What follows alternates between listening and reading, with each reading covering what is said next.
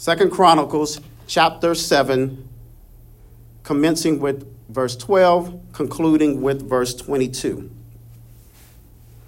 Then the Lord appeared to Solomon by night and said to him, I have heard your prayer and have chosen this place for myself as a house of sacrifice. When I shut up heaven and there is no rain, or command the locusts to devour the land, or send a pestilence among my people. If my people, who are called by my name, will humble themselves and pray and seek my face and turn from their wicked ways, then I will hear from heaven and will forgive their sin and heal their land. Now my eyes will be open and my ears attentive to prayer made in this place. For now I have chosen and sanctified this house, that my name may be there forever, and my eyes and my heart will be there perpetually. As for you, if you walk before me as your father David walked, and do according to all that I have commanded you, and if you keep my statutes and my judgments, then I will establish the throne of your kingdom, as I coveted with David your father, saying, You shall not fail to have a man as ruler in Israel. But if you turn away, and forsake my statutes and my commandments, which I have set before you, and go and serve other gods and worship them, then I will uproot them from my land, which I have given them, and this house which I have sanctified for my name. I will cast out of my sight, and will make it a proverb and a byword among all peoples. And as for this house, which is exalted, everyone who passes by it will be astonished and say, Why has the Lord done thus to this land and to this house? Then they will answer, Because they forsook the Lord God of their fathers who brought them out of the land of Egypt and embraced other gods and worshiped them and served them. Therefore, he has brought all this calamity on them. Our key verse again is Second Chronicles 7:14. If my people who are called by my name will humble themselves and pray and seek my face and turn from their wicked ways, then I will hear from heaven and will forgive their sin and heal their land. For a few minutes this morning, I just want to preach from the subject Make America Godly Again. Make America Godly Again. Take your seats and pray along with me. Our Father and our God, in the immaculate name of your Son, Christ Jesus. First of all, Father God, I just have to say thank you, Lord, for you've been so good to me and you've been so good to us. And Father God, we don't we don't take that lightly. So Father God, let's first of all start by saying thank you. And Father God, I pray that you would just move by your spirit in a mighty way this morning, Father God. Move by your spirit, Father God, with within, within the lives of everybody that within the sound of my voice, Father God. Father God, I pray, Father God, that Nehemiah would decrease such that you may increase, such that people can see more of Christ, Father God. It is my prayer always that the words that will come forth from my mouth will be used for our education, edification, but most of all, your exaltation. It is also my prayer that the words that will come forth from my mouth will draw somebody closer in their relationship with you.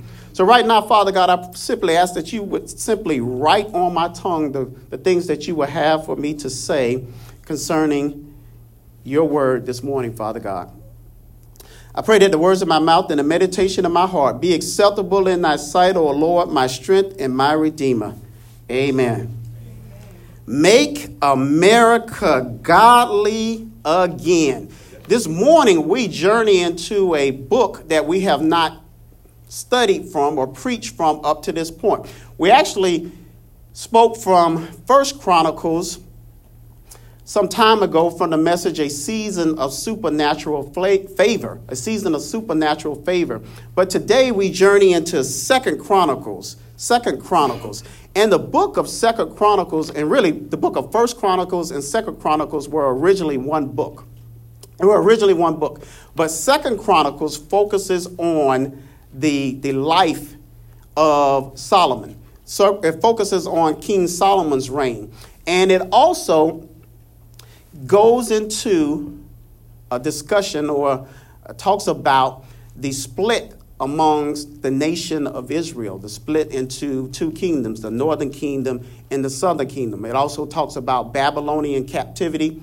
It also talks about, it focuses on the kings of Judah, the southern kingdom.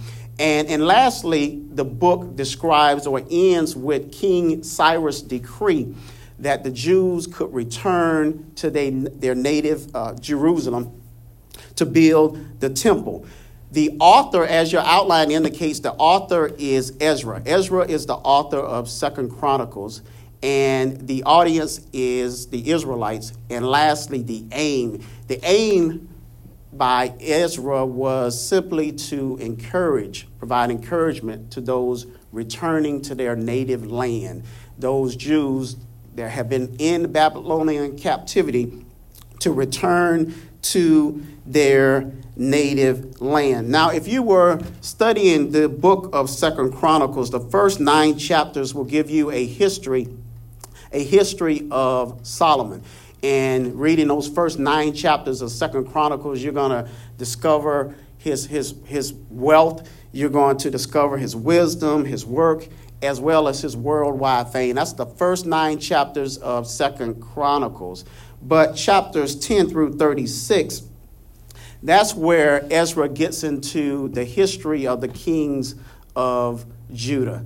And lastly, the last chapter, or the last few verses, that's where we see the decree by King King Cyrus. But as always, I encourage you during your time study and devotion to God's word to go back and study, really study the the words of the scripture that we preach from. In doing so, I believe you'll discover, as it relates to Second Chronicles chapter 7, I believe you can better understand that particular chapter by understanding that it can be broken down into two separate and distinct subjects. So grab your outlines. Here is the breakdown of Second Chronicles chapter 7. Here's the breakdown of Second Chronicles chapter 7. Second Chronicles chapter 7, verses 1 through 11, you'll discover the sacrifices, the sacrifices by Solomon. The sacrifices by Solomon. Sacrifices. Sacrifices by Solomon. That's verses 1 through 11 of Second Chronicles chapter 7. But lastly, in verses 12 through 22, you will discover the speaking to Solomon. The speaking to Solomon. So, number one, the breakdown of Second Chronicles chapter 7, the sacrifices by Solomon. The sacrifices. So, Solomon made a number of sacrifices, animal sacrifices to be specific, during the dedication of the temple. We'll talk about that in just a moment.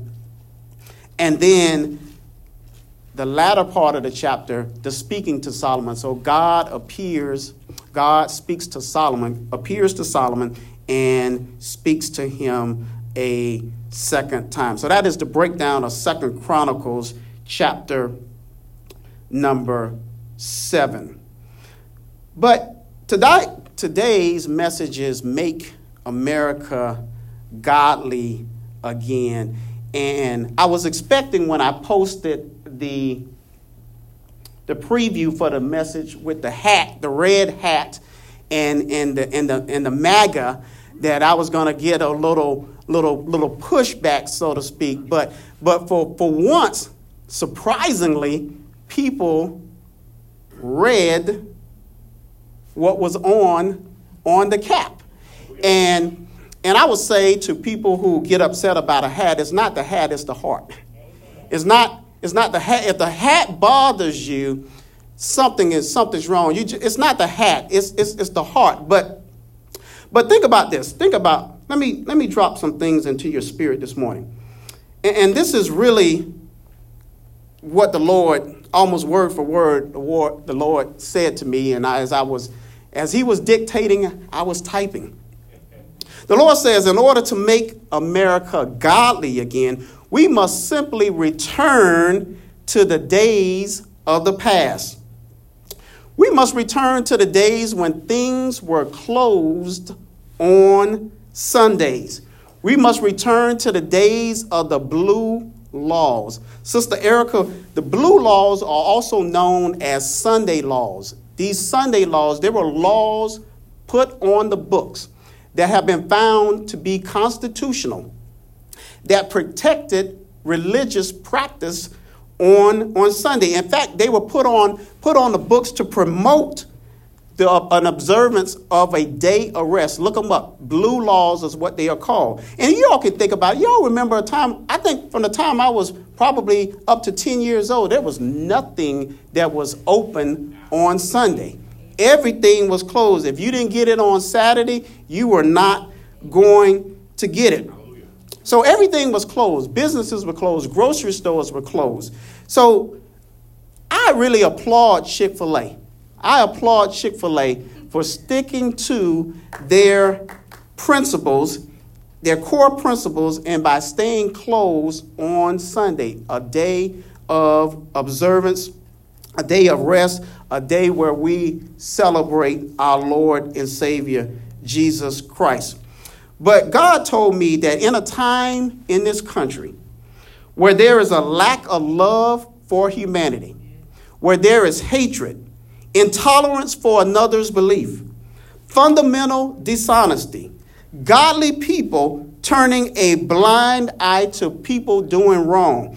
The list goes on and on. The Lord tells me that in order for us to make America godly again, we've got to go back to the days of the past.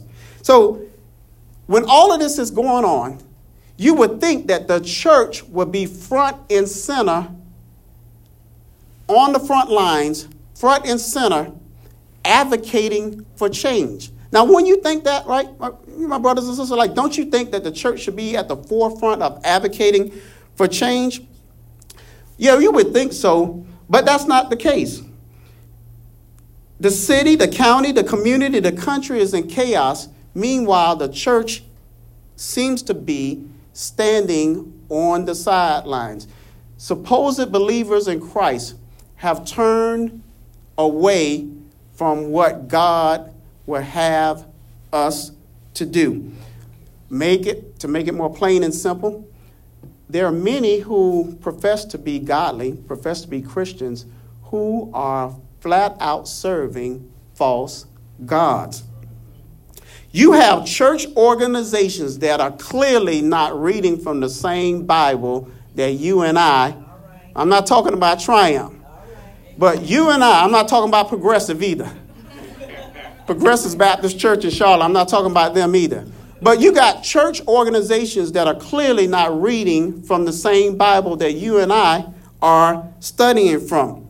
Many of them have decided to either ignore Scripture or discard all or parts of Scripture. scripture. So you got church organizations implementing matters directly against the Word of God. So I'm going to slow down just for a minute here and look directly into this camera because I definitely want what I'm about to say to be recorded. To any organization, and this is what the Lord gave me. So I'm just I'm just dictating what the Lord gave to me. To any church organization that chooses to change the biblical definition of marriage, I say, Woe unto you.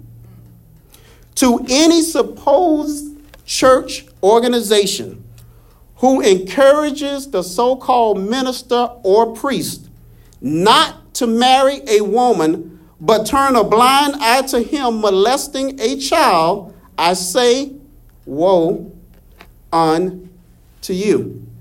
God's people have got to get back to doing godly things if we are going to make America godly again. So that's what today's message is about. It's about how God's people have turned away from doing godly things. We got godly people doing ungodly things. And that's not going to work if we're going to make America godly again. So the question becomes how should God's people reti- respond in a time of chaos and crisis?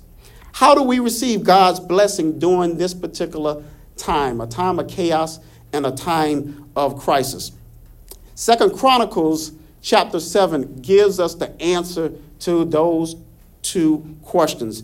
So before I get to Second Chronicles chapter 7, let me walk you all the way back to chapter number 1 of Second Chronicles and walk you up until where we are in today's message or uh, the, the scriptures from Second Chronicles chapter 7. If you go back to Second Chronicles chapter number one, we are introduced to Solomon. He's now king of Israel, and we find a lot about Solomon. We really find that he he asks, he goes to God and he asks God for wisdom, and God not only grants him wisdom, he grants him wealth as well. He God grants Solomon wisdom and he grants him wealth. And some of that wealth is, is on display in chapter number one of Second Chronicles, Second Chronicles chapter number one. Then we get to chapter number two, where he begins to rebuild the temple or prepares to build the temple. Now, what is one of the things that I want to bring to your attention about Second Chronicles chapter number two? One of the interesting things that Solomon did, Solomon enlisted the help of non Israelites to help build this temple the temple that was going to be used, of course, to, to worship, worship God. Now, I find that pretty interesting because what that tells me is, and I tell you, when you read the Bible, you have to sort of do it intuitively. And do, do it, you know, you sort of have to, yeah, I, I like to use the word intuitively, but non, non-Israelites, non, he uses non-Israelites. So more than likely, it can be said that he gained the support of those who may necessarily not believe the way he believed, but they are they are they are they're supporting this effort to to rebuild the temple. So that's chapter number two. Chapter number three, we, we there's a description of this of this temple that is being built, and then in chapter number four describes some of the furnishings in the temple. Then we get to chapter 5 and 6. And chapter 5 and 6 begins to discuss the dedication, this eight day dedication or celebration for the church. But chapter 7 is where we, we pick up our uh, today's text. And we didn't read the first 11 verses, I don't think. No, we didn't read the first 11 verses, but if you were to read the first 11 verses of Second Chronicles chapter 7, you'll discover that the, the chapter starts off with, with fire consuming the sacrifice. And so you need to understand that fire was a representative or an indication of the presence of God. So, so there's this dedication that is going on, and that these, uh, these sacrifices are in the temple, and then fire comes down from heaven and consumes the consumes the sacrifices. So that was verses 1 through 3 of chapter number 7. And then when you get to 4 through 11, you'll find that, that Solomon, Solomon puts forth additional sacrifices and for this dedication. And what's so to, to kind of give you an idea of the wealth of Solomon, Solomon put forth 22,000 bulls and 120,000 sheep. 22,000 bulls and 120,000 sheep. So Solomon puts these additional sacrifices uh, on display, so to speak, during this dedication of the temple. And then we picked up at, at verse number 12. We picked up at verse 12. And what is happening essentially in verse 12 through 22, and this is very important, is that Solomon or God is renewing the, a covenant with Sol, uh, Solomon, the same covenant that he had with, with Solomon's father, David. He is renewing that covenant with Solomon, and essentially that covenant would be that he would guarantee that a descendant of Solomon would always occupy the kingship, much like the, the, the Davidic covenant with, with David. But in order for Solomon, in order for God's people, Israel, to, to partake in this blessing, in this blessing, he outlined four criteria, four criteria, and this is going to be up on the Make America Godly Again on your outline. God gave us four criteria to be blessed. And they all come from our key verse. Our key verse is Second Chronicles 7 and 14. If my people who are called by my name will humble themselves and pray and seek my face and turn from their wicked ways, then I will hear from heaven and will forgive their sin. So he gives us the blessings, and I'm going to tell you what they are in just a moment. He gives us four criteria so that we can receive the blessing. But notice we read the scripture that if we don't do these things, if we don't do these things, there are going to be repercussions. Now you have to understand when you read the Old Testament, the Old Testament is all about disobedience. It's all about disobedience. Every time God's people got out of line, there were some repercussions, there was recompense, so to speak, for the things that they did that were ungodly. So understand now, they have been in captivity. They have been in captivity for a long time. So now they get a second run at it, so to speak. A second, they fell into captivity because of their disobedience. So now Solomon is in, is in power, or is the king. And God is renewing this covenant with Solomon. And it, he does it at a very, very important time. They are building the temple to worship God. They're building this temple to worship God. And so God lays out these guidelines. And and that's what he does in Second Chronicles 7:14. But the reason this is so important is because of number 1 up under make America godly again. Number 1, in order to make America godly again, God's people must look inward is the word that goes there, inward or inside, if you want to use inside. Inward or inside, humbly. Inward, humbly. The key words that I outlined or put in bold is if my people. If my people. If my people. If my people. I just shared with you that there were some non-Israelites that was helping build this temple. So obviously we know that at least in that area there were some non-Israelite people, non-Jews. If you want to call them Gentiles, that's fine. Just non-Jews, right? So, but God calls out his people here. He didn't call out nobody else. So that's why I say if we're going to be an advocate for change, if the church is going to be an advocate for change during this time of crisis and chaos, it really, really starts with us. God didn't talk about nobody else but his own people. This, this particular set of verses are directed to God's own people. So I want you all to think about that. Now, many of us will complain about what is going on in America, and, and, and, and, some of us like what's going on, some of us don't like what's going on. About half of the country like what's going on, about the other half don't like what's going on, and then we all at each other. Uh, other, you know, we, we all want to fight and do what. But what God is saying here is that He's talking about His people. He said, If my people, He already told you in verse 13, he says, When I shut up heaven and there is no rain, and command the locusts to devour the land and send pestilence among my people. That was the verse before our key verse. You got to catch this. Verse 13 says, When I shut up heaven and there is no rain, and command the locusts to devour the land. So God is saying there are going to be some things that are going to happen in your life that you're not going to like. That they're going to make you uncomfortable. But he didn't call out nobody else, but he calls out God's people. So to bring about change, it's going to take God's people. I have a quote. I post it from time to time. It'll be in my book. If you change a person's heart, you'll change a person's habits. People's people's hearts need to be changed.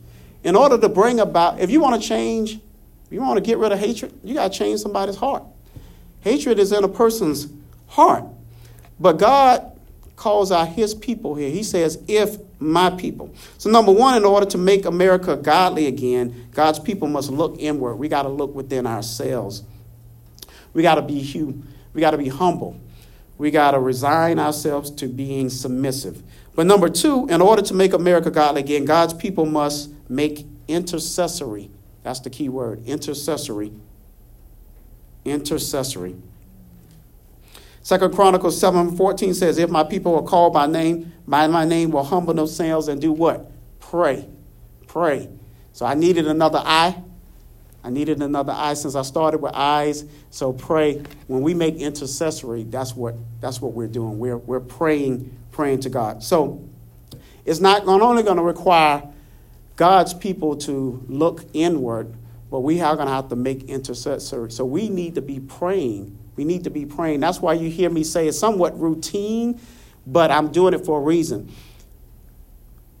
Praying for our city, praying for our county, praying for our community, praying for our country, and then praying for our church. The five C's that I always always pray for. So it starts with us. We it, everything starts with us. So number one, in order to make God, America godly again, God's people must look inward humbly we must make intercessory. In order to make America godly again, God's people must inquire. That's number three inquire. Inquire. How do I know we must inquire? Because he says, Seek my face. Seek my face. There's got to be a certain amount of reverence and devotion.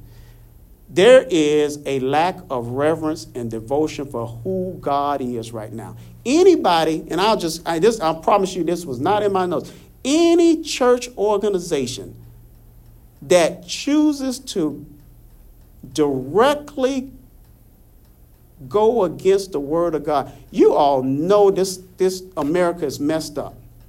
It's, it is messed up. You don't need to, look, you don't need to, you know, just, just go online. Y'all, y'all can see some of the foolishness that is going on in these churches. I mean, it just is about as far from what the Word of God says as, as anything that you can imagine. But God is calling out His own people here.